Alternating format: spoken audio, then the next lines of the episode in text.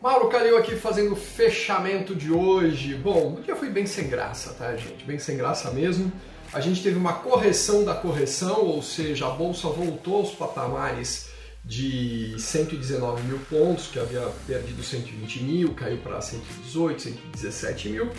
E hoje foi ali, é, teve uma suave alta e voltou aos 119 mil pontos, puxado principalmente por Petrobras. Uh, e justamente na expectativa de bons balanços, como nós tivemos bons balanços de bancos, bons balanços de siderúrgicas, enfim. As blue chips estão mostrando uma recuperação acelerada. Agora, o que, que isso mostra para a gente de maneira geral? E isso que é importante de você entender.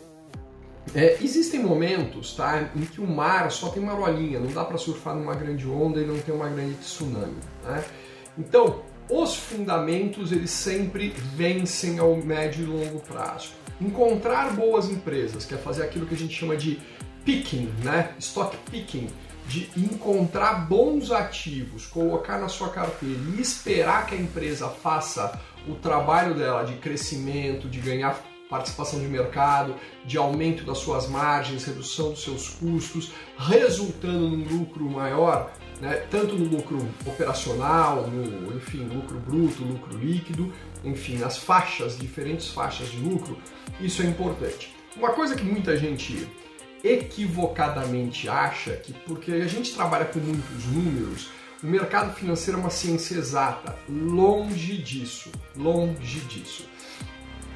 Economia, contabilidade, as finanças pessoais e tudo mais são ciências humanas. Pois é.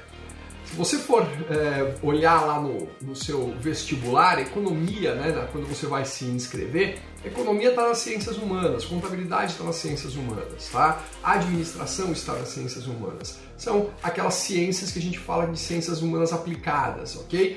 Então, assim como psicologia, e tem muita psicologia dentro do mercado, tem muita, é, que, muitas questões comportamentais que através dos números, através de modelos matemáticos, a gente, a gente tem que explicar. Então, essa questão de expectativa, o mercado subiu, nossa, a gente né, tem uma expectativa, uma hora o mercado vai cair e vai se ajustar para aquilo dentro da normalidade. Por isso que é muito importante para qualquer investidor bem sucedido nadar contra a maré, ir contra o bando, contra o efeito manada. E isso é um exercício diário. Quando está todo mundo empolgado comprando, você deve estar vendendo. Como está todo mundo empolgado é, ou desesperado vendendo, você deve estar comprando.